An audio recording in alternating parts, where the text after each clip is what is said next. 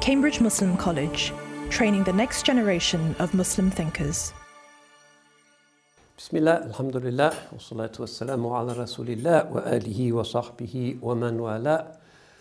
Uh, so we're back now. The academic year has begun again, uh, and we've decided to resume as our topic for these uh, uh occasional Saturday morning uh, encounters uh, the biodata focused approach that seemed to go down quite well last time. Ours is an age perhaps of celebrities, personalities. It's easier to relate to ideas when incarnated in human beings. So rather than give you anything too abstract and conceptual, uh, I thought I'd uh, indicate what is, after all, the Islamic principle of mu'amala that uh, ideas, concepts, values, principles make sense and are most humanly osmotic when represented to us in other human beings. So uh, uh, we're going to begin by rewinding uh, to one of the lectures which we gave uh, in the previous academic year. You'll recall the topic was uh, the subject of Hazrat Nizamuddin Awliya, the great uh, patron saint of uh, the city of Delhi. Not because I want to retell that story, but just to try and help us to consider uh, how things have changed and how things have not changed. That was the 14th century, died 1325, and became really the great uh, unleasher of the primary energies of Mu'aynuddin Chishti subsequently and made the tariqah a, a mass movement, an engine of Islamization and conversion. You'll recall that at the age of 23 he became the Khalifa of Baba Farid, uh, and uh, who was separated by only one name, Bakhtiyar Kaki from Mu'aynuddin Chishti of Ajmer himself, so a very high sanad. And becomes this incredible powerhouse of Islamization. And he is uh, generally regarded as the founder of the Nizami branch of the Chishtiya. But there's another one, which in so many British mosques is better known, uh, which is the Sabri branch. If you look at those picturesque posters in the Brelvi mosques in particular for the next Milad Sharif, or some orf, you'll see that it's the uh, who tend to prevail with a particular presence in uh, Kashmir, Mirpur, and those places. and the Sabiris come from another branch from Baba Farid Maulana Ala Eddin Sabir. Sabir, not actually his name, but a uh, eponym, just means patient, a person with sabr because of various uh, feats of uh, endurance and zuhud that he represented during his uh, lifetime. And his mother was actually Baba Farid's elder sister, a lady by the name of Jamila, so there's a genealogy there. And his famous, as an example of his sabr, they still tell you the story today, uh, that even though he was entrusted by Baba Farid to look after the, the langar, the place where everybody would be fed and the poor would be accommodated at, at, at the dargah.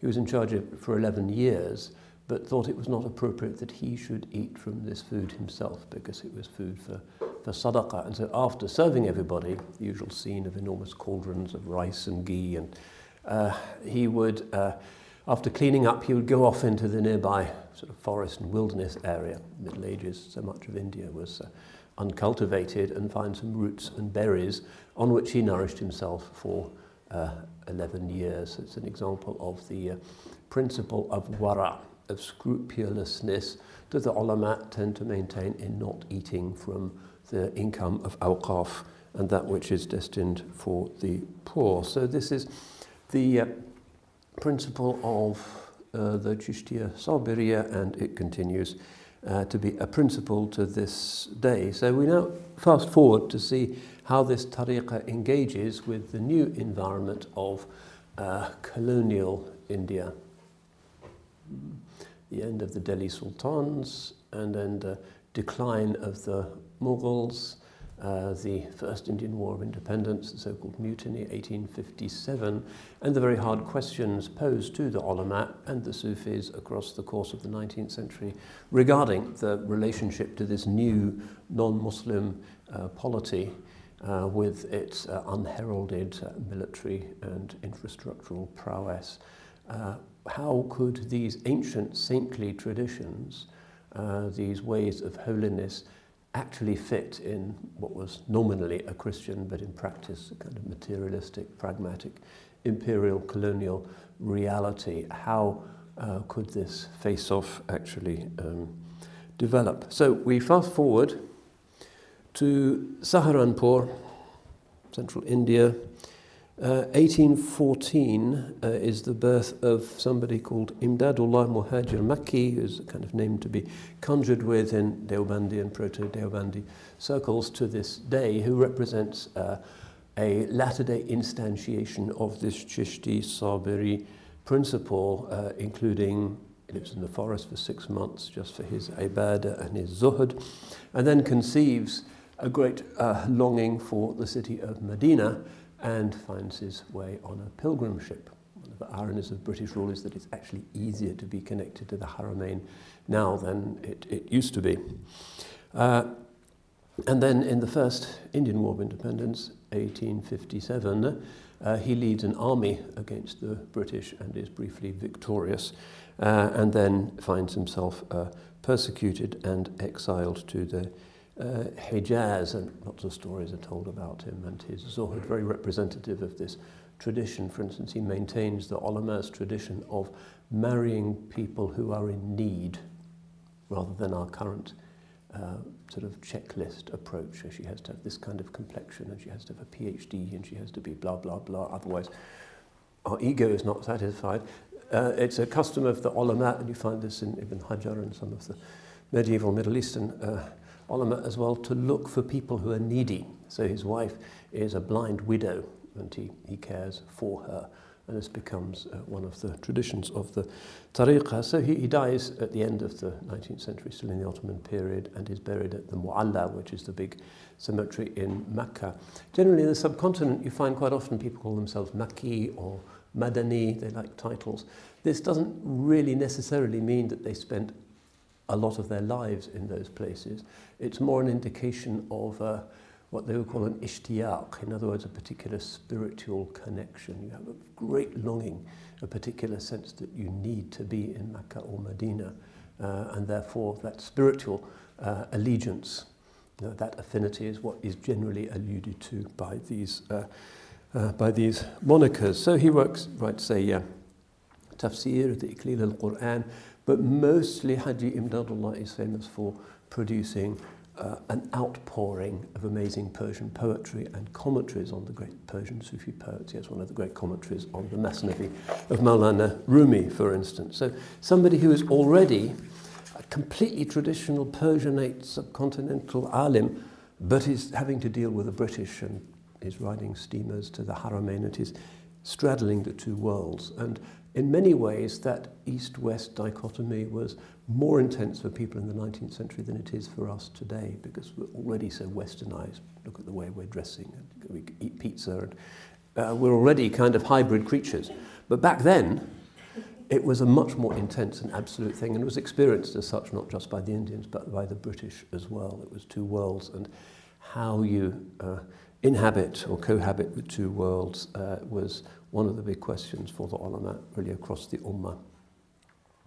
One of his uh, leading disciples was uh, Maulana Rashid Gangohi, again a favorite for the uh, nostalgics of the Deobandi tradition, uh, also from Saharanpur, uh, and along with somebody called Maulana Qasim Nanautavi, they are both murids of Haji Imdadullah, so they're from this Chishti Sabri tariqa, and together they are generally regarded as the co-authors of Darul Ulum Deoband. Um, so Gangohi becomes the first director, uh, and also the sister college, Mazahir al-Ulum in Saharanpur, which is kind of from the same period and has the same orientation. Um, and he dies a little bit later in 1905 uh, and remains in India. Uh, so Deoband, obviously one of the major sort of transformations in the intellectual infrastructure of, of the subcontinent in the 19th century. And what's really going on there is that they see the inevitability of uh, British power. Uh, they have decided not to leave, to go to those few Muslim places that are still uh, independent, Afghanistan, the Ottoman Empire, wherever. They're going to try and hang on in order to reform the Muslims. Um, later on, the Tablighi Jamaat movement comes out of the same kind of circle and mentality. Um, but uh, to create networks of scholars in a more formal way than had been normal beforehand. Most of Islamic history, madrasas are kind of founded by some local bey or prince and he brings somebody to teach there, or the scholar founds it and gets an endowment. It's very local. It's not really networked with anything or anyone else, with a few exceptions. But in the uh, 19th century world, where India is kind of being united by railways, telegraph, post offices, and things, uh, these Deobandi scholars decide they're going to create a centre which will then create sub-centres all over the subcontinent with a view to stiffening the fibre of the Muslims so that they retain loyal to their traditions in the face of um, the difficulties of uh, living under uh, British rule. So that takes us up to the 19th century, but the individual I want to speak about mostly today uh, is their disciple and somebody of whom some people today in India still have a living memory. Uh, and this is Maulana Hussein Ahmad Madani, uh, who in many ways was the one who kind of kept his hand on the tiller of Deoband and some other institutions in India in the mayhem after um, uh, partition. Uh, so he's, whereas Haji Imdadullah and the earlier ones were dealing with the fact of the British coming to India, in the mid 20th century, the ulama having to deal with the fact of the British leaving India and Hindu domination in the context of a new nation state democracy, uh, Hindu chauvinism, and all of those other challenges. So, uh, again, a major transformation and a test to, of their claim that in their uh, manhaj of teaching in the understanding of fiqh, the Hanafi fiqh, the Maturidi doctrine, this Chishti silsila, there is an optimal way of being that will adequately guide the Muslims morally and politically through these sort of, uh, transformations, which you know, obviously somebody like Baba Farid and Mu'aynuddin Chishti did not have to um, confront.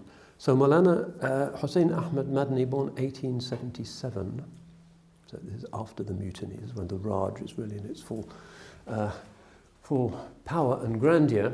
Um, Uh, his family are poor, but they have a memory of having seen service, civil servants under the Moguls and then under the Nawabs of Oud, which is one of these earlier princely states, one that was displaced by uh, the British. After the 1857 uh, revolt, the British decided to cement their power by introducing something more resembling really a feudal system, creating large landowners, uh, zamindars, talukdars, and dispossessing the smaller um, landowners and owners of individual plots. And they would give these large estates to people, uh, native people, who they uh, regarded as being loyal, pro British sympathisers.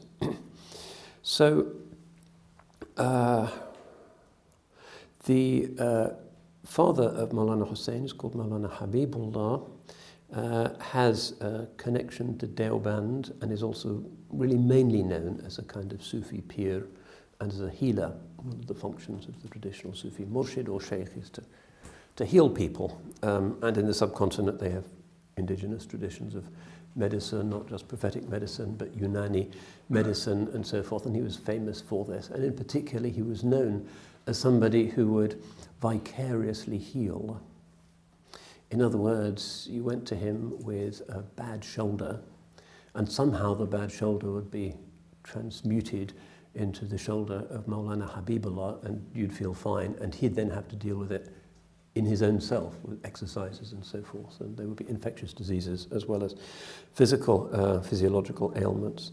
So he's from that really very medieval world.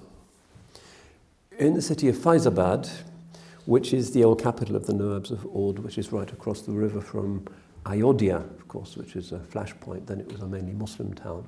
The 1992 demolition of the Babri Masjid there in many ways triggered the, the visible militancy of Hindu chauvinism in India. uh, a very diverse place, big Hindu festivals all the time, lots of Shi'i communities in that part of, of India with their Imam Baras everywhere and their um, Muharram rituals. So a very kind of pluralistic place with a slight Muslim majority, but basically it's, it's cosmopolitan uh, India with everybody uh, being neighbours to everyone with uh, often tensions as well as conviviality.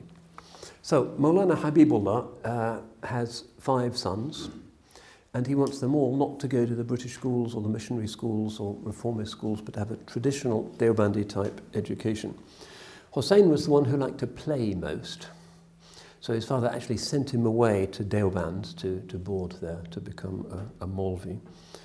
Um, and uh, in those days in Deoband, it was normal for the students to stay in the houses of the scholars. Uh, they didn't really have a dormitory system at that time, so there was a strong uh, kind of father-son relationship that, that developed between uh, teachers and students. Uh, the particular ideology of the Deobandis then really is just classical mainstream Sunni Islam. Uh, it has nothing to do with uh, reformism as such. Uh, we nowadays tend to think of the sort of besetting ill of the subcontinent and of many British mosques as being the Brailvi Deobandi dispute. So somebody builds a Deobandi mosque and then five years later there's sure to be a Brailvi mosque that is slightly bigger on the same street and then is kind of crazy stupidity. uh, and they say, oh, the, the, the are Sufis and the Deobandis are kind of puritanical, but uh, there have been some evolutions amongst some Deobandis, uh, reactive uh, relations with Ahl al-Hadith in India. Uh, but in this 19th century period, in the period when Hussein Ahmad Madani is, he becomes the rector, principal of, of, of Darul Uloom Deoband after partition, that uh, the, uh, the, the dispute is not really are you a Sufi, are you not a Sufi? Because everybody's a Sufi apart from small groups of Ahl al-Hadith who have no clout at all. But it's really to do with certain issues over uh, the state of people in the grave and relatedly how you commemorate the Mawlid. Now, if you talk to sort of classically oriented scholars in most parts of the Islamic world, they say, well, everybody knows that these are matters that cannot be decisively known, and therefore there's sa'a in this. I remember when I was a student in Cairo at the Azhar, we had the first sort of British Darul Uloom graduates turned up. Um, and the Indian students were amazed by them because the Indian students were wearing jeans at the Azhar, and the British Muslim students were in the kind of traditional pajama thing. Uh, very counterintuitive. And then the Brailvis were there and would they pray together and this and that. And so we went to some of the Azhari ulama and they hammered out the issues that were between them. They said, well, these are just masail khilafiyya ja'iza. These are permissible points of dispute because when it comes to how conscious somebody is in the barzakh, whether they can hear you, whether they can pray for you, these are issues which are not decisively resolved in Quran and Hadith, and the ulama have taken different views, and it's like that's like a dream world, and it's difficult for us in this world really to conceptualize it. So, so in the end, neither the Deobandis nor the Brailvis were happy with the Azhari scholars' recommendation. I guess they wanted something a bit more uh, polarizing. But this, in the 19th century, this became a very big um, disputational matter and even affected some of the politics uh, and the boundary drawing of partition. But the thing to bear in mind is that they take themselves to be simply the inheritors of a Sufi tradition, and the Chishti Sabari tradition is in many ways quite an ecstatic devotional tradition. Um, the, the Naqshbandis tend to be historically a bit more um, uh, sober. But in any case, uh, individuals impose their own stamp on these as much as tradition. So he's been sent by Maulana Habibullah to study in Deoband. Um, so let me just see if we can find a reminiscence here rather than just having my voice for the next hour.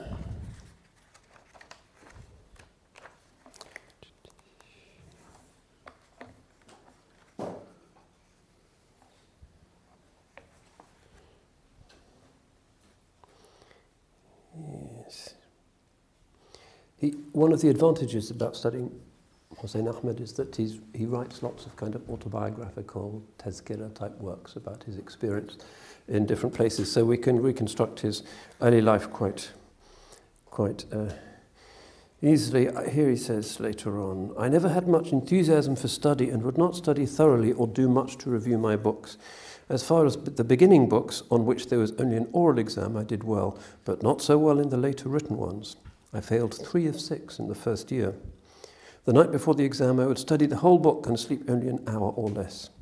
To stay awake, I would prepare salty tea, and whenever I felt sleepy, drink the tea and thus keep off the sleepiness for an hour or two. For I always needed much sleep, and I especially feel sleepy when reading.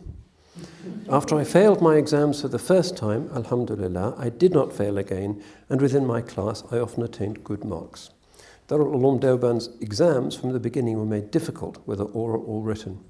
When a student of the Darul Uloom entered government institutions or did exams after completing English classes, they were always the most distinguished. Although I was always unenthusiastic and shrank from any kind of work and sacrifice, thank Allah, gradually both my intellectual inclination and balance of character grew. the very beginning, my interest was in logic and philosophy, and in literature and hadith. So uh, you get a sense that he kind of seems to be a, an ordinary type of student, and nobody could have guessed at that point that he'd end up being the head of the Jamiat Ulama Hind and one of the most uh, uh, prolific authors, as well as campaigners for um, Indian independence uh, later on. He's just an ordinary boy from uh, a small town.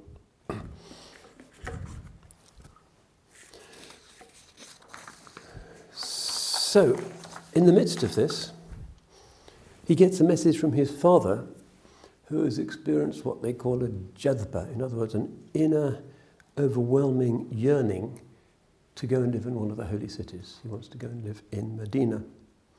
So the whole family uh, are to move, and he ends his studies in Deoband. And before he leaves, he takes a formal bay'ah with Maulana Rashid Gangohi, who we saw was the great disciple of Haji Imdadullah. So he's got his bayat, but as an alim, he's still he's not hafiz, he's still on the way. So in 1898, the whole family move. And one of the advantages of going to the uh, Hijaz is that Haji Imdadullah, who led the army in the mutiny, is still in Makkah and they're able to sit at his feet. He's really old, but um, that's an opportunity for them to engage. They go to Mecca uh, and then they head for Medina, which in those days is like a two week journey. Now they built a high speed train, which is a bit of a strange thing to build for pilgrims when you think about it. So, uh, the old thing was to sit on your camel or your mule and you would study, you would talk to people, you would look at the, you would be prepared spiritually, uh, leaving your worldly things and to enter the holy city. It was a form of respect for the um, sha'air, but now it's a high-speed train, 200 miles an hour, I got to. Well, funny. So uh, four days out from Mecca, uh, he has a dream in which he sees the Holy Prophet, والسلام, and for the ulama, this is always it's a true dream, ru'ya sadiqa. So he sees the Holy Prophet and he falls at his feet and asks him to pray for him to be a better student, so that he will remember what he learns and understand everything that he reads, and this is granted. He was, I guess, about 21 at the time. In Medina, things for the Indian family are hard. Um, they start by opening a little shop, but it doesn't work too well, closes after about a year. So Sayyid Hussein Ahmad Madani has to find work just doing a bit of tutoring or working as a copyist, writing out people's marriage certificates and things like that. Uh, and they actually build their own house with sort of lumps of rock and, uh, and rammed clay. So they're living in considerable indigence. but the uh, in Medina now, Madanis. in 1900, he gets a letter from India. Maulana Rashid Gangohi is inviting him, says he's missing him and wants him to visit. Not so easy, uh, the journey back then, uh, even though there's, there's always been a connection between India and Arabia because you know they're not so far. You take the boat from Bombay and then via Aden and up the Red Sea, but still, if you have to work your passage, uh, it can take uh, weeks and weeks. so he comes to uh, Delhi uh, and then Deoband, and then he goes to see his teacher in this town, Gangoh, which is about 25 miles, and um, he walks. And it's a famous walk in that he's said to have been crying the whole way because he feels bad about meeting his teacher and having to say, I just found work as a copyist and selling little books in Medina and I'm still not a Hafiz and I'm still not uh, following your instructions. Uh, but when he gets to the Dargah and spends some time there, uh, Maulana uh, Rashid winds his own turban around his head, which is unmistakably a traditional uh, sign of investiture and permission. Uh, and then he visits various mazars. He goes to a famous Chishti uh, mazar. And then, having spent uh, several months in India, goes back to Medina. So, this is obviously why Maulana has invited him because he recognizes that he is to be a successor, which seems strange. He's only a, a kid, really, uh, in a culture that validates uh, age and, and, and dignity, but the surprising thing has happened. So in Medina, he goes back and immediately he starts to have dreams, and he actually writes down and describes some of these. There's 18 that he records. Um, and very often he would see, see dreams in which the Holy Prophet, والسلام, or Ibrahim, or Maulana Rashid, uh, or Haji uh, Imdadullah would give him something to eat dates or milk or something sustaining. Now, in those days, Mecca and Medina were not what they are now, uh, in that they were full of little madrasas and libraries. I read an article which uh, listed the 30 libraries that used to exist in Medina uh, until the mid 20th century. Uh, it was the case in the Ottoman Empire, in particular, for statesmen uh, to go uh, to Medina as a kind of retirement place. And in England, you retire to the Bahamas or Margate or something. But the Ottomans, Medina, of course, in the hope of you know, being buried there. And very often these moneyed pashas would do something positive, like endow a library or a house for the, the Hajjis or a little hospital. So there was quite an elaborate uh, infrastructure there. uh, so it's a good place for students and always has been. And one of the reasons why the, the Haramain have been particularly critical in intellectual exchange in Islam is that if you can imagine before jet aircraft or trains or uh, steamships, uh, the Hajj, which was your obligation, had to be very carefully thought out because to get there from West Africa or Indonesia or Samarkand or somewhere, you had to make sure that you got there well in advance because if you missed Arafat, huh, you have to wait till the next year. There's no way of, if you missed Arafat, that's it. So people will get there well in advance, and as the months drew, uh, for, particularly from Ramadan to the Hajj, uh, the Haramain were like university towns, and there would be great ulama from everywhere um, engaging. Uh, and also the smaller madrasas would be really busy. And uh, nowadays, what do they do in the Mervan Pick in Medina? You look out and there's the Haram, and it's kind of interesting to see people walking around, I guess. But there's a great big TV and a picture by Toulouse-Lautrec on the wall, and it's kind of space out entertainment culture. But back then, it wasn't like that. It was uh, an opportunity really to, to turn around, to improve yourself, to be in circles of dhikr, to visit the madrasas, to enjoy the sohbah of the shuyukh. It was an amazing experience. It was really part of your your, your visit to the, the Haramain. And of course, uh, Jerusalem was fully integrated into all of this uh, at the same time. So his, uh, teaching and starts to teach very hard. He uh, becomes a, a teacher at something called the Madrasa Shamsiya, which is one of the big um, Ottoman founded uh, madrasas in Medina, uh, and he's known for teaching without notes because he prepares at night um, from Fajr until Isha, and then sometimes afterwards. And later in life, uh, his practice was to teach Bukhari after Isha. He would be at his most active then. It would be a three-hour class every night. So quite hard for the young students, but he was um, full of energy for it. Uh, and he also taught in the Haram. Nowadays, you don't see that because the model now is for people to go to Mecca and Medina to do their ibadah and to go to Burger King and to buy a bottle of perfume and a leaky bottle of Zamzam and off you go. But then, uh, it wasn't just the libraries and the, the madrasas, but uh, the haram itself, not just the other madrasas, but the haram itself, every column had a scholar sitting and uh, talking, talking. Nobody was controlling it, there was nobody in charge of it. Anybody with an ijaza, because if you started just talking and you couldn't show that some well known alim had authorized you, um, nobody would want to listen. It was kind of self selecting process that it was a truly amazing place. And particularly in the days before electricity, because during the day, you know, it's hot, people have a long siesta, but at night, you know, when the uh, uh, Tawashi would come out and light all of the olive oil lamps in the haram in Mecca, uh, it was a truly amazing and magical spectacle, and the sound of Quran and people studying everywhere. It was uh, very reverent and very uh, intense and, and astonishing. So he's part of uh, of that, and is a teacher and is certainly respected uh, by this time. His Arabic is really amazing. And later on, some of the arguments in his uh, uh, polemics about partition ref- relate to the fact that uh, supposedly he doesn't understand Arabic words properly. Iqbal accuses him of this. Even Iqbal's Arabic was probably a little bit uh, questionable, but he, he is a master of the Arabic language. So uh, in 1909, uh, he goes back to India.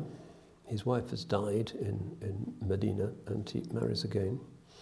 Uh, spends some time in uh, Deoband and uh, uh, refreshes his knowledge of hadith under somebody called Maulana Mahmud al Hasan, who is the, the great hadith scholar in Deoband at the time. Uh, Maulana Mahmud al Hassan uh, then goes to uh, the Hijaz, and Maulana Hussein goes back as well. There's a lot of toing and froing. And then in 1914, the Great War begins. And this is immediately a problem for any British subject in the holy cities because the holy cities are part of the Ottoman Empire, which is at war with the British Empire. So a huge problem. The Turks don't make difficulties for them, even though technically they're enemy aliens, but they just continue teaching and nobody really cares. And Ghalib Pasha, who is the, the governor of the Hejaz, actually goes out of his way to make sure that um, uh, the scholars are not interfered with. But uh, the Ottoman Empire is really no match for the British Empire on one side and the Russians on the other. And uh, on a visit to Mecca in 1916, uh, the Arab revolt takes place. Lawrence of Arabia and the Sharif Hussein and uh, all of that uh, romantic nonsense, which was basically just a piece of imperial uh, manipulation and mischief making after the British had failed so catastrophically at Gallipoli quarter of a million men died or fell with casualties on either side. You know, the, the biggest ever defeat the British Empire suffered really was by the so-called sick man of Europe in, in, in the Dardanelles, Churchill's greatest, uh, greatest uh, debacle. So uh, the idea was to uh, weaken the Ottoman Empire by trying to uh, detach the Arabs from their loyalties to the uh, Sultan Caliph in Constantinople. That had already been done successfully in the 19th century to detach the Balkan provinces, which, as we saw with the Abu Saud lecture, were really considered to be the heartlands of the Ottoman Empire by the Ottomans themselves. But with the uh, Balkan Wars in 1912, Albania went, what's now Macedonia went, uh, southern Montenegro, western Thrace, and there's just a little kind of amputated stump of Turkey in Europe, which is still there, um, but it's not uh, on the borders of Austria any longer. It's, it's small. So they wanted to do the same thing to the Arab provinces. The trouble was that the Arabs weren't really nationalist, unlike the Serbs and the Bosnians and the Albanians and the Greeks and the others, uh, because they were thinking in more specifically religious terms. They remembered the Crusades unhappily, and uh, the Sultan Caliph, particularly Sultan Abdul Hamid, were really popular in the Arab world. Abdul Hamid did a lot for the, the Haramain. He built the uh, Hijaz Railway, uh, and nobody saw any point in rebelling. So the British eventually had to bribe a few tribesmen. No Arabs ever uh, defected from the Ottoman army to go over to the side of the British or the, the Arab uh, rebels. Uh, the Arabs in the Ottoman army were completely loyal and also fought at Gallipoli, incidentally, and on Enver Pasha's uh, mission into the Caucasus, which wasn't a great success. Uh, so they just saw themselves as Ottomans. So for the British, this was a problem. So they managed to get the Sharif Hussein in Mecca uh, with a promise of sovereignty after the war. Told him, uh, sun has set on the empire of the Turks. Now it's going to be an Arab kingdom under our tutelage, uh, whether you like it or not, uh, and we'll make you king of Arabia, and we'll probably make you Khalifa. The Khalifa should be an Arab anyway, as long as you throw off your allegiance to the, uh, to the Turks. And the Sharif Hussein bought this. Uh, and with the help of Lawrence of Arabia and the Arab Bureau in Cairo and British Gold, you they uh, managed to get Mecca to secede from the Khilafah, which is a fairly extreme thing. Uh, so this is going on, and clearly the uh, situation of British subjects in the holy cities is an increasingly precarious one because they were British subjects living under the enemy Ottomans, and now they're British subjects, but the British are pulling the strings behind this new, rather ghostly kingdom of the Hejaz. Uh, and indeed, uh, in 1916, uh, the group of scholars, Maulana Mahmud al-Hassan and Hussein Ahmad Madani, are arrested by order of the, uh, the Sharif of Mecca. Now, the British in the Arab Bureau in Cairo have drafted a fatwa in which they declare that the Ottomans are kafir and that it's an obligation for Muslims to fight against the Ottoman Empire um, in the interests of uh, the, uh, the British King Emperor. And the ulama everywhere in the British Empire are being pressed to sign this strange fatwa, which is endorsed in Mecca by an obscure scholar who has now been made the Sheikh al-Islam. The real Sheikh al-Islam, of course, is still in Constantinople. But this scholar who is uh, uh, rather terrified of the Sharif Hussein, is going around getting everybody in Mecca to sign this thing, saying the Turks are kafirs and the British are protectors of, of true religion. And then uh, he comes to where, the place where Maulana Mahmud al-Hassan and Hussein Ahmad Madani are staying and says, you have to sign this thing. The Turks are kuffar. And they say, and they have to be evasive because um, the consequences could be disastrous. They say, well, this is just for the ulama of Makkah and we've got nothing to do with this. We're from India, this is not our document. So he comes back the next day and it's got the same fatwa, but the words and the Turks are kafir have kind of disappeared, hoping that this will be more acceptable. But they still won't sign it. And so, uh, with the orders of the, the British uh, pilgrim officer in Jeddah, a certain Colonel Wilson, they are arrested and put on mules and taken to Jeddah, uh, accused of uh, plotting with the Ottomans. Because in Medina, they've been hanging out with um, Ghalib Pasha and some of the Ottoman statesmen there. And um, it seems pretty obvious that they've been consorting with the enemy. So uh, the uh, uh, the times are very tense, and this, of course, is a, a traumatic and, and horrible experience for the, the ulama. Um, so uh, they're taken to Jeddah under guard, and we have to ask ourselves why the British are doing this. Did they really believe that these Indian ulama were in cahoots with the Ottomans and trying to stir up sedition? Well, of course, the relations between the ulama and the British had always been uncomfortable since the, the Muslims basically took the lead in the First Indian War of Independence in uh, 1857. And uh, a lot of the scholars, um, Haji Imdadullah himself, were associated with that. And that uh, Chishti Sabri line that ended up uh, becoming very organized in Deoband was obviously subject to some British colonial suspicion, even though Deoband was not political. But there was one alim, Maulana Ubaidullah Sindhi, was an interesting person um, who was actually a Sikh convert in his teenage years. He converted to Islam but managed to become a, a, an alim at Deoband, organized some of the Deoband graduates uh, into something called uh, the Jamiat al-Ansar, uh, which again was not really political or explicitly anti-British, but clearly was some kind of mobilized uh, group.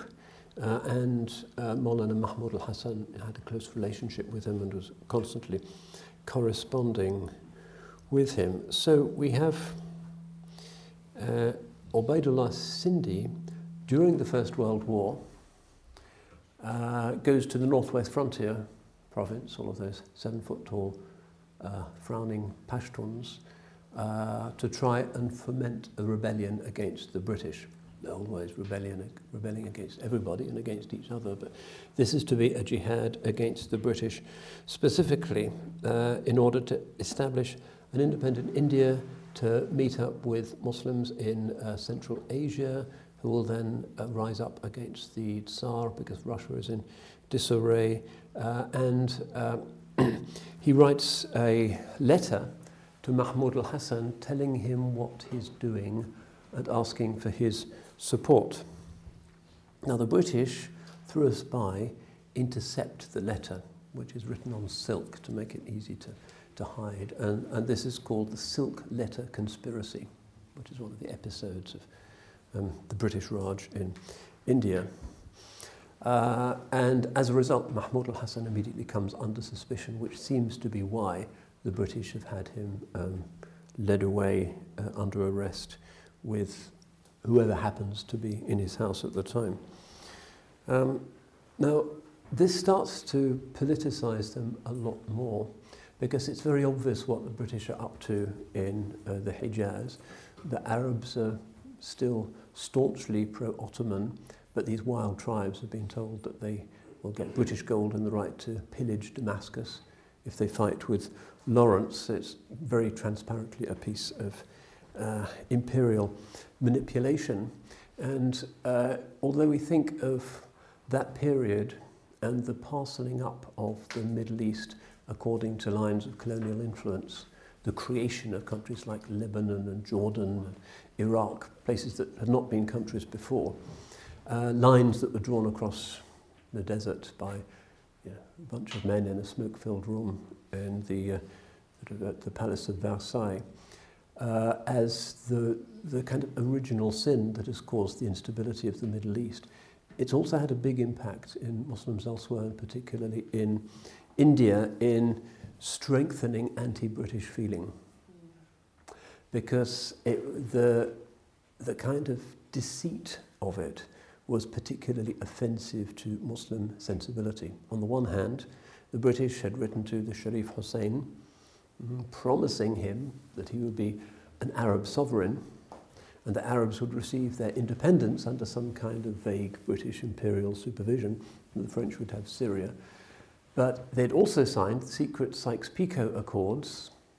So Mark Sykes, our former uh, principal here, um, Mohammed Assad's written a great book about Mark Sykes in that period, where the British and the French had secretly written another agreement saying, no, these silly Arabs aren't going to get any kind of independence, it's just going to be colonial rule. The British will get Iraq, and the French will get Syria and Lebanon, and uh, uh, file closed.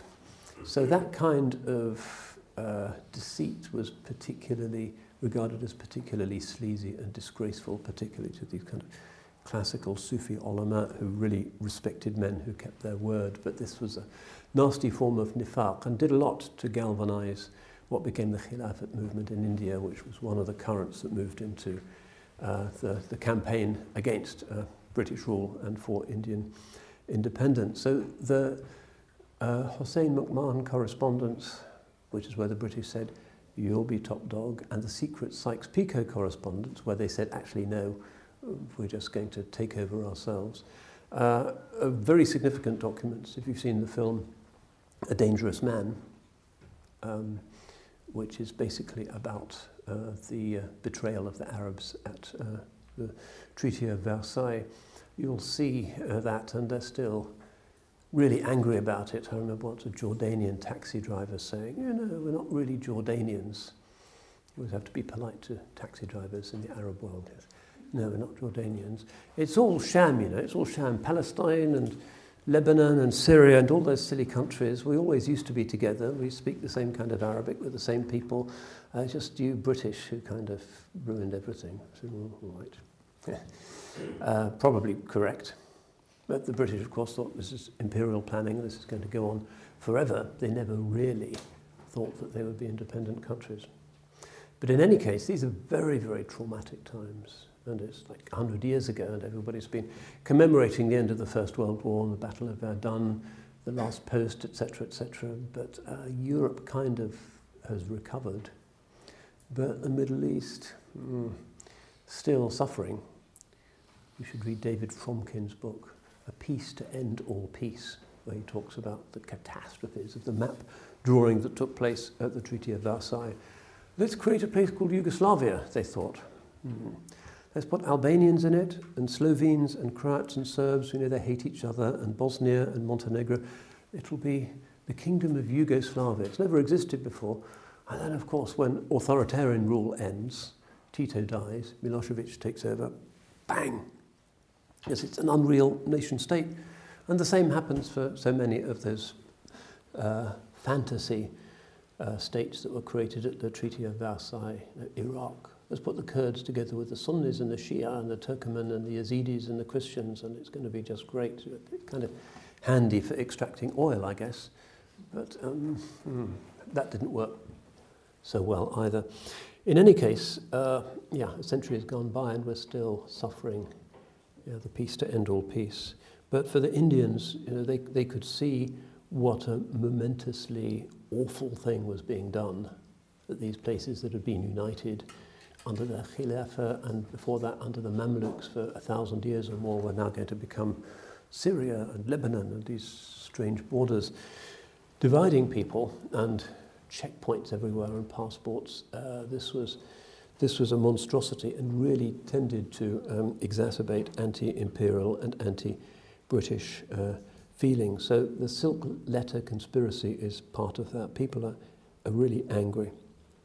So they're under arrest in uh, Jeddah. They don't know where they're going to go, but they assume they're going to be taken to India. But they're not. They're put on a ship and taken to Egypt. They stay in a kind of encampment a prisoner of war place uh, just outside Cairo. They're interrogated by a tribunal um, where they make the fatal admission that actually the Turkish rule in the Hijaz was a lot better than the Sharif Hussein. Uh, and the verdict on that was that they were disloyal and that they should be interned on the island of Malta, the opposite direction to uh, India. And they're sent with a lot of prisoners of war, um, basically uh, Ottoman loyalists, Ottoman officers, uh, and others, civil servants who are going to be interned. Uh, and the sea voyage is somewhat dangerous. Know, there's submarines and it's, it's wartime. But uh, Maulana Hussein Ahmad has a piece of the turban cloth of Haji Imdadullah, tears it up and gives one to each of the members of the, the group um, uh, for tabarrukat in order to um, keep them safe during the sea passage. So he arrives in Malta, and it's a huge prisoner of war camp, about 3,000 prisoners of lots of different nationalities. There's kind of Prussians with monocles, as well as sort of Syrian pashas. Everybody is there. Four layers of barbed wire outside. It's like like Colditz, uh, but really multinational.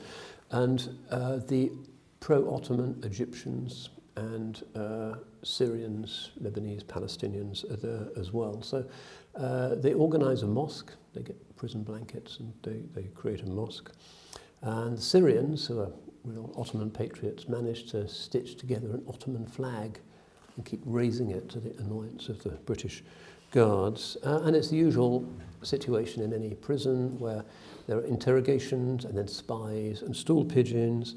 And petitions are coming from India because these are like the best known Muslim scholars in India. So people are writing to the British saying, you can't arrest you know, our, our Maulanas. Um, uh, his father is uh, Habib Maulana Habibullah, of course, is still in Medina, eking out a living.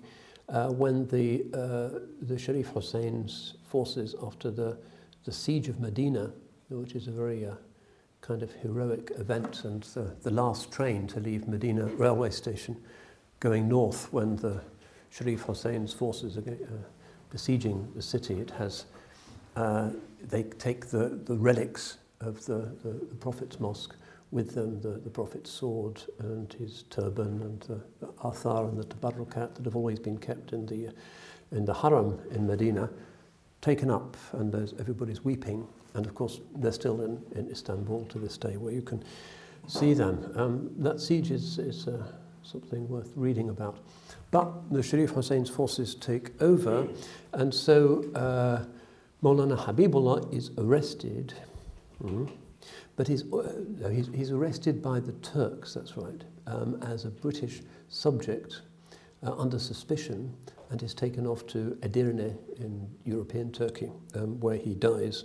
And the news gets to uh, Maulana uh, Hussein Madani in Malta, and of course is greatly affected uh, by this. But by this time, the Hijaz has been taken, Palestine has been taken, the two battles of Gaza, the first when uh, the uh, Ottomans are victorious, and then uh, when they're defeated, and from that time really, Gaza, which used to be you know, just an ordinary Syrian sleepy place, has become uh, one of the great tragedy zones on earth.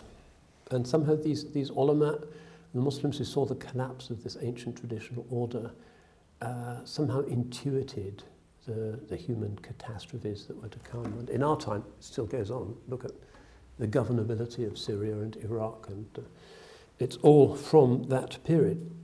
Uh, Iraq, under the Ottomans for 400 years, didn't have a single major episode of sectarian conflict.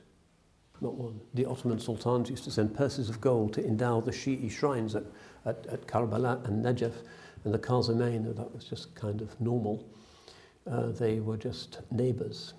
Uh, uh, and now look at it. So there was something of an intuition in many Muslim souls at the time that some kind of great darkness is coming.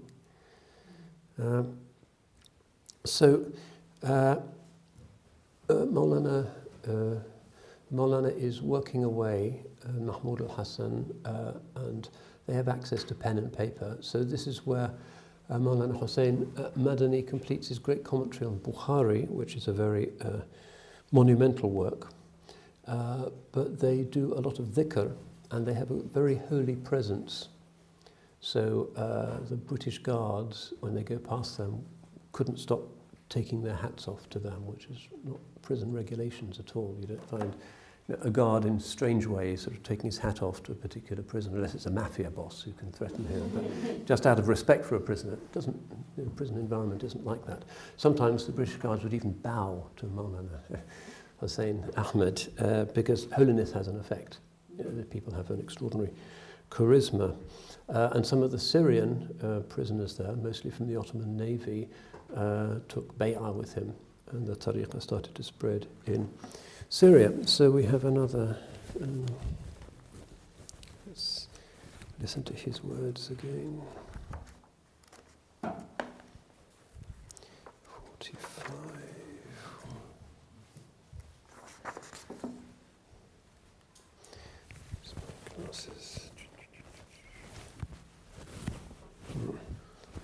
Dematerialized. Here we are. Uh, we actually have uh, a book, Asirani Malta. It's in Urdu, but there's an English translation. We have it in the CMC library upstairs, which is a very detailed account in a kind of traditional fada'il or manaqib genre. It's like his miracles and the people who converted at his hands, and it's a, a spiritual uh, prison diary. So, um, later on, Maulana Hussein Ahmad, writing about his teacher, wrote this In short, the truth of the matter is that Maulana Mahmud al Hassan, in his whole life, had never had such an opportunity for spiritual work, inner progress, and intimacy with his true beloved like the days of his stay on Malta. It was a true gift from Allah for achieving the stages of inner progress. The eternal writer made this journey and this imprisonment the means for achieving those stages he had fixed for him from eternity. And once achieved, he sent him to his homeland and then summoned him. So Maulana Hussein Ahmad, uh, who's a very apt student by now, learns Turkish while he's here and completes finally his hifz of the Quran uh, and is really well known for showing and being esteemed by all the prisoners for having amazing compassion for them all. So, another text from this amazing diary.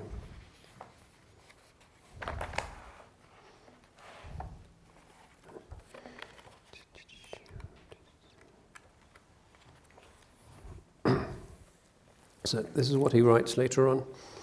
Among these 3,000, some were Muslims, some Christians, some Jews, some Catholics, some were black, some white, some Eastern, some Western, some civilian, some military, some Asian, some African, some European, some Turkish, but trouble joined all in such a bond that each was ready to sacrifice his life, and in his heart everyone breathed well being for the other.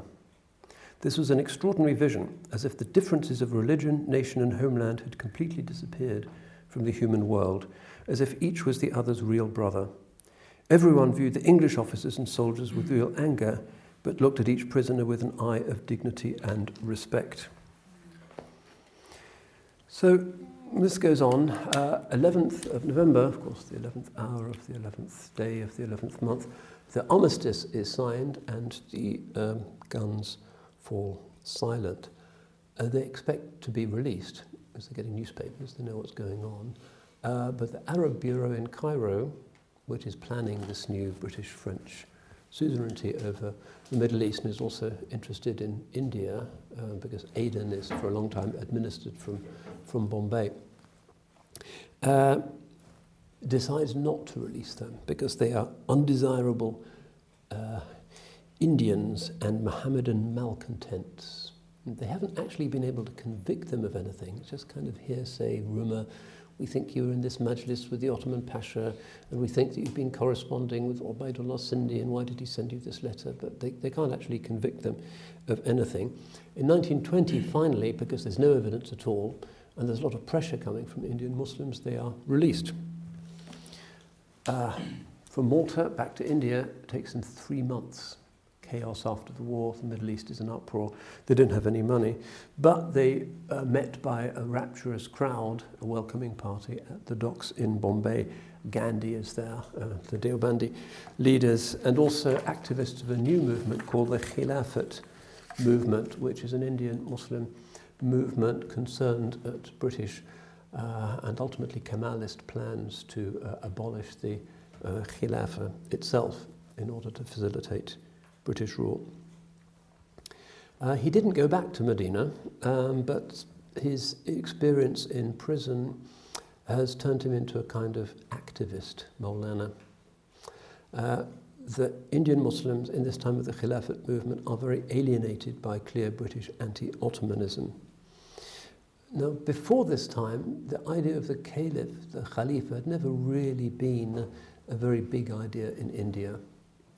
Um, in, until the uh, early 16th century, the Delhi sultans, the Tughlaqs and so forth, had had the Khalifa, the Abbasid Khalifa, who at this time was living in a kind of exile in a palace in Cairo, mentioned in khutbahs, but otherwise it wasn't really a, a live principle.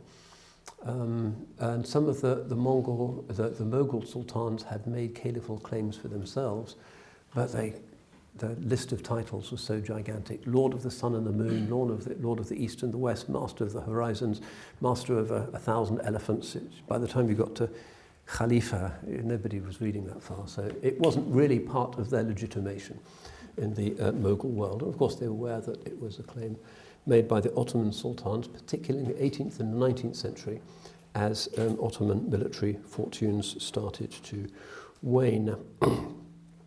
so, uh, the British then had this idea uh, that the Sharif Hussein could be induced to declare himself to be Khalifa and could then bring the whole Arab world and maybe the whole Islamic world into British allegiance. There are letters from him um, that indicate this that have been released in the uh, India Office archives.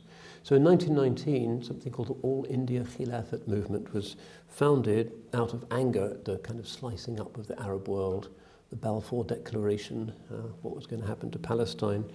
Uh, and they were supported by Gandhi as well. And Maulana Mahmud al Hassan declared his support, was given the title Sheikh al Hind. Uh, and they uh, lent their weight to many of the early Gandhian campaigns of civil disobedience, not buying British products and um, not standing up when a European entered the, the room, that kind of thing. um, partnered with a lot of other Muslims, including, interestingly, some uh, Cambridge-educated Muslims. Somebody called Saifuddin uh, Kichlew, I probably pronounced that wrongly, was at Peterhouse here in the uh, late 19th century. There was something called uh, the Cambridge Majlis here, which was founded in about 1891 for not just Muslim, but there were a lot of Muslims in it, Indian students who were in Cambridge and they would get together and uh, uh, talk society politics, talk about their aspirations. Later on, there was an Oxford Majlis as well. Um, uh, people like Maulana Yusuf, uh, Yusuf Ali, when he was in Cambridge, the translator of the Quran, he was at St John's College. Uh, Iqbal uh, were all kind of, as it were, graduates of this circle of Cambridge-based uh, Muslim intellectuals. So uh, uh, this is an opportunity for the Maulana to engage with some of the more kind of Western educated Muslims in India who are uh, often much more active as nationalists than the ulama were, who tend to prefer the traditional uh, distance that the ulama maintain from the sultan. Uh, so the British don't like this, and uh, in Karachi, he is uh, tried for anti-British agitation, and true to the sort of principles of uh, non-cooperation uh, they refuse to stand for the judge uh, and they don't acknowledge the legitimacy of the court. And he gets sentenced to two years rigorous uh, imprisonment, which means that at night he's chained and the food is really bad. Um, he's released two years later, but then in 1924 the Khilafah is abolished by Ataturk and the movement kind of gets uh, a bit adrift. Uh, it, it staggers on for a few more years, but um, the, the wind has gone out of its sails, and also uh, there's growing dissension between Hindus and Muslims, and Muslim identity politics in India starts to take on a different tenor. Still, the moment he's out of prison, he resumes his anti British preaching, um, pointing particularly to the cynical carve up of the Middle East. Uh, and he's preaching against communalism because he says that for the different groups in India, to uh, war on each other simply serves uh, British colonial interests because the Raj justifies itself as the white man's burden. If the white man goes, the Indians will all kill each other, as allegedly they did before. And similarly, he didn't like Sunni Shi'i disputations, uh, which were uh, quite sharp at this time. He was very strong in his disagreement with the Shia, but he didn't like that to reflect itself in any kind of communalism. Maulana Mahmud al-Hassan passes away uh, and he moves off to distant Sylhet in order to teach hadith. He's always been really a, a man who is not afraid of discomfort and going to out of the way places. Uh, and one of his great delights, according to his biographers, was just to go to villages and to talk about Islam, the Quran and the Sunnah and the lives of the, the great ones. And even if only half a dozen people came and kind of stood with their mouths open, sort of on the way to the paddy fields. He'd be really happy, and that was, it is said, his, his greatest, greatest uh, delight. So a kind of tabligh is something that he starts as well. And he creates uh, a kind of India-wide organization for a kind of alim-based re-Islamization because the Hindu militants uh, have been launching campaigns to bring very superficially Islamized populations back into Hinduism. Organizations like the Arya Samaj are sending missionaries essentially around the countryside um, to go to people who have Muslim names but may be only nominally Muslim and are in practice observing the Hindu calendar and Hindu deities to re-assimilate them, the process of, of, of, of Shuddhi back into Hinduism. So uh, movements like the Tablighi Jamaat and uh, Maulana uh, Hussein Madani's uh, organization are very much part of the pushing back against this uh, Hindu uh, militancy. And their organization also uh, tries to fight some un Islamic practices. So he has this idea that the Muslim birth rate is smaller than the Hindu birth rate in India because Muslims marry later and because sometimes they don't marry at all. And the reason for that is cultural expectations about extravagant weddings. So he issues a series of fatwas indicating what a true Islamic wedding should be and that the money you save should be used to establish yourself in a business or some other um, halal form of income. And uh, that's one of the things that he is uh, remembered for. Uh, of course, he's still very much in the Deobandi orbit. Uh, the head of uh, Darul Ulum Deoband, Maulana Anwar Shah Kashmiri, goes off to establish another big Darul Ulum in Gujarat, and Maulana Hussain Ahmed is invited to take his place and be the, the grand rector of this um, extraordinarily prestigious institution. Uh, he doesn't particularly want to do it, but he says, if you agree to my 27 conditions, all right, I will, I will come. And one of those conditions is that Darul Uloom Deoband will not stand aloof from anti-British campaigning in India. So the kind of quietist ulama uh, to be sidelined. And he also includes other conditions, such as he says, haven't seen this in a recent academic uh, contract. If I happen to miss a lecture, uh, the regulations must specify that uh, that is to be deducted from my salary. So it's the kind of purist uh, approach. And they say, all right.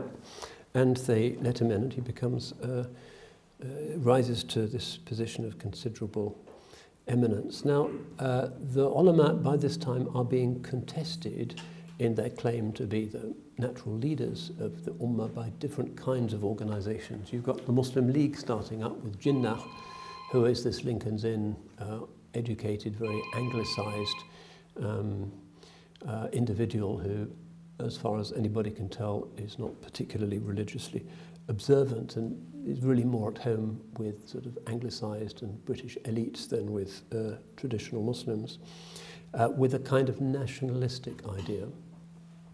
And then you have uh, uh, Iqbal's idea of a kind of romantic Muslim nationalism, uh, influenced by all of the ideas and visions and sometimes quite interesting insights that he picked up here in Cambridge and elsewhere. Uh, and like Jinnah, he's not really at ease with uh, the ulama. And then you've got Maududi, who more or less openly disrespects the ulama um, and says that they are obscurantists and that they have veiled the shining face of the Quran and the Hadith with all of their hair-splitting disputations, and that he, Maududi, writes that because of an inner light, he is able to tell whether a hadith is strong or weak just by looking at it. He doesn't need to go to all of the ulama's yellow books about jarh and ta'dil and assessing isnad. He can tell spontaneously, and this, of course, completely short circuits the whole um, traditional mechanisms of Islamic uh, scholarship. So there's these three groups who are Muslim groups that are kind of not on side with the the ulama and competing with them for popularity. Um, most of the ulama groupings uh, are uh, allying themselves with Congress and the movement for sort of Indian national liberation against the, the, the British. The Majlisi Ahrar, which is a big group in most of its territories, are now in what's called uh, Pakistan nowadays, which is very much a kind of poor relief type uh, scholars activist organization, very much in the Chishti uh, tradition, um, and were particularly active in upholding the, uh, the rights of Muslims in Kashmir, which was a Muslim majority province but under a Hindu Raja, and they were historically quite, uh, quite browbeaten. And then you've got the famous movement of Abdul Ghaffar, Abdul Ghaffur Khan uh, amongst the Pathans, who improbably, for a Pathan, creates a kind of Islamic pacifism uh, in order to resist the, the British. Um, but the Muslim League is the group that seems to be growing fast, even though uh, Jinnah's natural habitat tends to be with, with the aristocrats. So Jinnah is talking to westernized intellectuals, and aristocrats, and princes from the princely states, whereas the ulama's support tends to come uh, from the grassroots. Um, uh, the British are also uh, emphasizing that their role in India is to, as it were, be referees between two competing teams, and that uh, but for the referee, the rules would be cast aside and mayhem would ensue. And they do a lot to uh, promote, uh, particularly the, uh, the, the zealous sides of uh, Hindu nationalism and Muslim nationalism.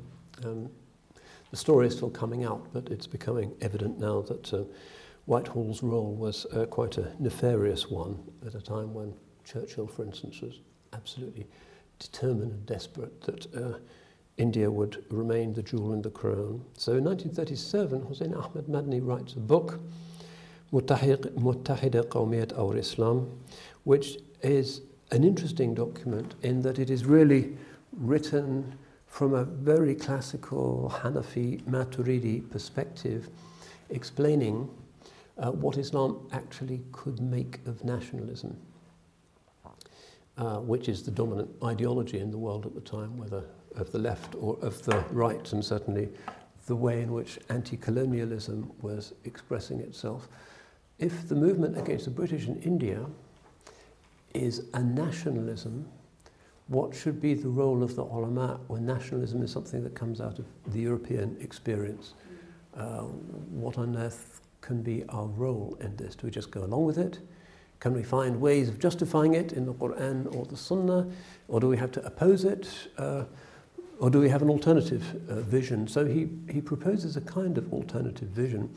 And he is very much targeting these different voices, um, Iqbal, Jinnah, and also Maududi, uh, who he sees as people who are speaking for Islam but not really with a sufficient knowledge base and a sufficient uh, authorization uh, and continuity with the classical past. So, in many ways, it's a restatement of the, the classical, even medieval Islamic understanding of how government works. Um, and Iqbal writes a poem attacking him. He's quite sick by this time, he dies the next year, but he writes a Persian poem in which he calls the head of Darul Uloom Deoband uh, the Abu Lahab of the time, because he's apparently opposing the way of the Holy Prophet, which is about the Muslims and the Ummah and the traditional way. Uh, but uh, and then he writes a counter refutation, and his basically his his understanding in India, because by this time things are looking quite uh, dire, and he certainly doesn't want the region to be divided the way the British divided the Middle East, which seems to be the usual British policy. Uh, in power and when leaving power, you just divide it up into smaller bits and uh, step back and watch the fun. But uh, uh, his view is that if you look at the classical Islamic sources and set aside sort of journalistic or philosophical or nationalistic considerations, you find that there are three principles that should be guiding the ulama looking at this. You know, do we stay with the British? Do we stay with United India? Do we support the idea of cutting India up into Muslim and Hindu bits? There's three points he says. Firstly, the Sunnah validates alliances with non Muslims. So he talks about this famous constitution of Medina that the Holy Prophet forged with the Jews when he arrived there. There's plenty of other examples. You can collaborate politically with non Muslims. Secondly, Muslims are people of uh, faithfulness who keep their promises and are honourable neighbours. Uh, and thirdly, the Muslims belong in India. Hindu nationalists and a certain British narrative regard them as legacies of outsider conquest. But actually, they are locals. This is Hindustan, is their country, and the landscape is you know, full of mosques and zawiyas and graveyards, and it's Hindustan. Um, Muslims are not kind of camping out. So uh, his arguments are religious arguments, they're Islamic arguments, uh, and his concern is that partition would divide the Muslims into maybe three different bits, but unite the Hindus. So, in an attempt to avoid Hindu predominance in the region, uh, it would actually cement it, uh, because it would be the Muslims who would be divided and the Hindus who would be united. Um, and he also has an aside at Maududi, who he calls, and he's never really abusive, he doesn't call anybody Abu Lahab, but Maududi he calls a journalist, a writer of articles and editorials um, who should not be giving fatwas. Nobody's authorized him to give fatwas. So this uh, idea of partition to him looks as if it's going to leave the Muslims in the lurch and destabilize the region the way the British destabilized, the French destabilized the Middle East. And his own bitter experience of seeing the, the, the consequences of the First World War in the Middle East probably informed this, this view. Second World War happens, and the future of British rule becomes even more ambiguous. Subhas Chandra Bose has taken a bit of the Indian army to side with the Japanese in the hope that a Japanese sponsored Indian independence would be the best thing for uh, the subcontinent. There's, there's thousands of them, and they're just waiting in Burma to cross the border into Assam. The idea being that the Indian population will then rise up against the white man and uh, uh, welcome the joint Japanese uh, Indian liberators, which could have happened. Could have happened. Um, the British were really unpopular, particularly given the manipulations of the Bengal famine in 1942, which is worth reading about. Uh, basically, uh, the story of the Bengal famine is that in order to prevent the Japanese from landing on the coasts of eastern India, uh, the British destroyed the infrastructure of the coasts. Uh, and they also diverted grain ships uh, away from India to go to Britain and also a stockpile for a putative Allied invasion of the Balkans. Uh, so Britain was not hungry during the Second World War, despite all the U-boat attacks, but um, several million Indians, basically in, in Bengal, uh, disproportionately Muslims, died as a result of those uh, uh, manipulations. So people are, you know, if, if you look out of the window of the train and there's people starving children and corpses around, you tend to think twice about the alleged civilizing benefits of colonial rule. And indeed, there hasn't been a famine in India since independence. where are the imperial arguments?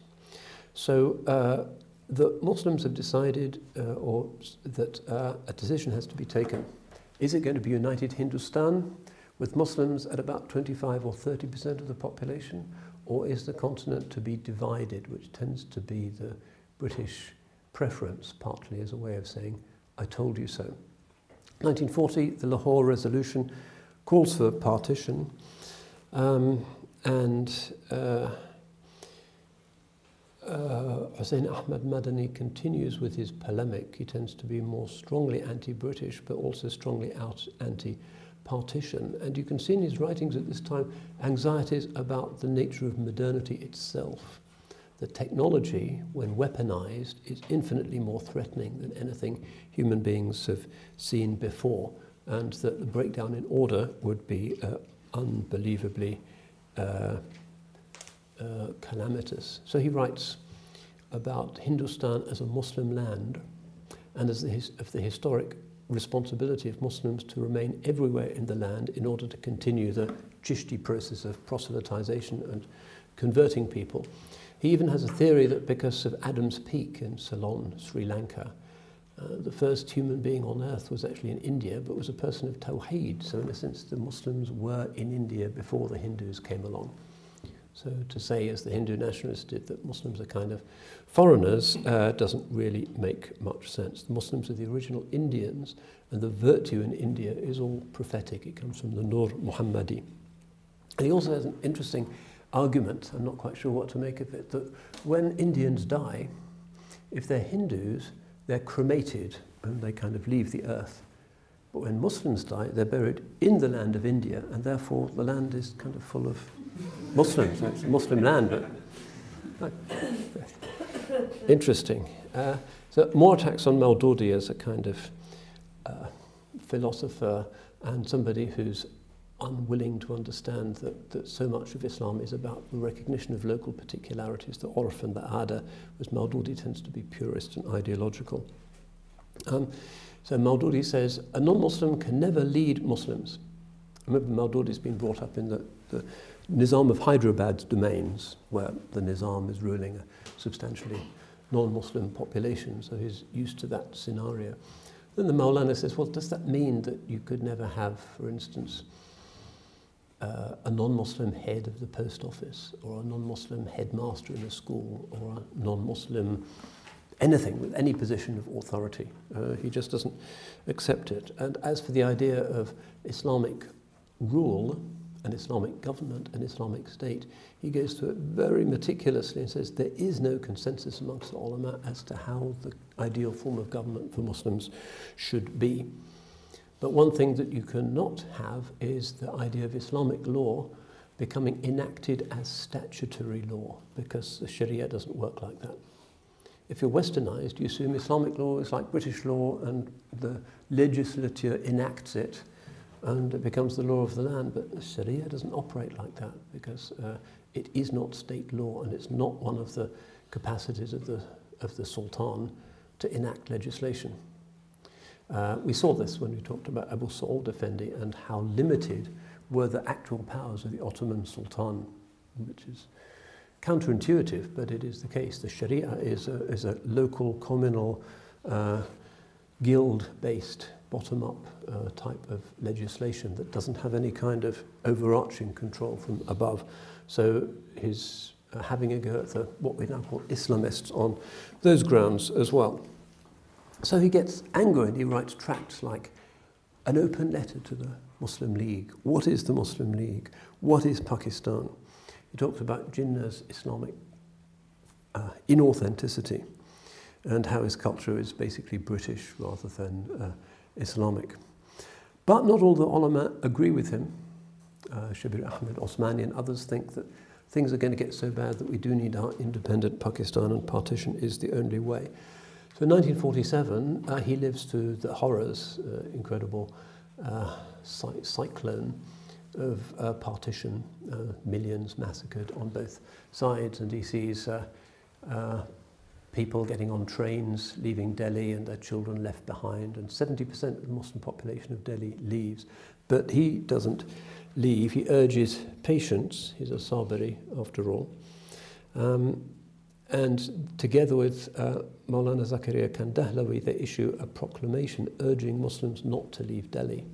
This is the great Muslim city with the great mosques and the great shrines and Nizamuddin Awliya and that whole infrastructure. How can you abandon it? How can you leave it to others? But still, most Muslims in Delhi leave, and as in Hyderabad and a lot of other formerly Muslim shaped places in the subcontinent, they're now kind of sad places. Um, abandoned. Partition takes place nonetheless, uh, despite his uh, intentions, and uh, he then turns Darul Uloom Deoband into something less political. The British are gone, uh, and he focuses more on uh, trying to uplift the remaining Indian Muslims to a reform of akhlaq and ilm, uh, and becomes a sort of significant but not political figure in the early years of uh, independent India. Um, 1955, he makes his last Hajj. Um, and uh, just uh, two years before his death. And he's able to go back via Lahore, via Pakistan, uh, to visit his, his pupils. Um, and then he goes on, because the borders were open in those days, uh, back to Deoband. And I'm going to end with a quote that indicates that despite the politics and everything, he really should be seen as a selfless Sufi murshid. So this is one of the narratives of his train journey back from uh, back from his Hajj. Uh, this is from one of his uh, editors. When Hazrat Maulana Madani returned from his final Hajj, we came to the station in Lahore for the honour of seeing him. Sharaf Ziyarat. Among those in relationship with him was Sahibzade Muhammad Arif from district Jhang, which is in the Punjab, who accompanied him as far as Deoband. And he told me the following story. On the train, there was also a Hindu gentleman who experienced a call of nature and went to attend to it. Clearly unhappy, he came right back. If you've been to public toilets in that part of the world, you'll understand why he came back and he was still uncomfortable. Anyway, Hazrat Maulana Madani understood what had happened and immediately gathered some empty cigarette packets and a jug of water and went and cleaned the toilet. Then he said to the Hindu man, Please go, the toilet is clean, perhaps because it was night you couldn't see it properly. And the youth said, Maulana, I saw how the toilet was, but he got up and went. He found the toilet was indeed completely clean. He was much moved and with great conviction said, Your Honour's huzur, kindness, cherishing of servants is beyond comprehension. And there's so many stories that are told about him of that kind, which kind of indicates what sort of person uh, the alim who is properly inflected by the suluk of, of tasawwuf can be complete selflessness and complete lack of self-regard but concern for others. Uh, but of course his vision of a united Hindustan in which Islam would continue to progress didn't take place.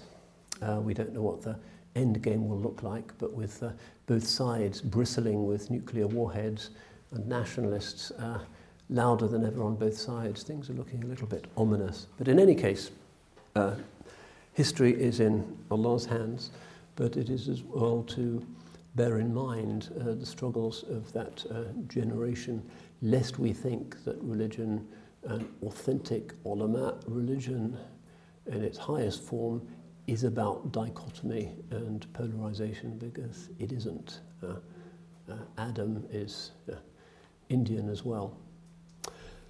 So, thank you very much. I've got to travel shortly, but uh, inshallah, I will see you all the next uh, installment of these uh, leadership lectures. Barakallahu fikum. Assalamu alaikum wa rahmatullah. Cambridge Muslim College, training the next generation of Muslim thinkers.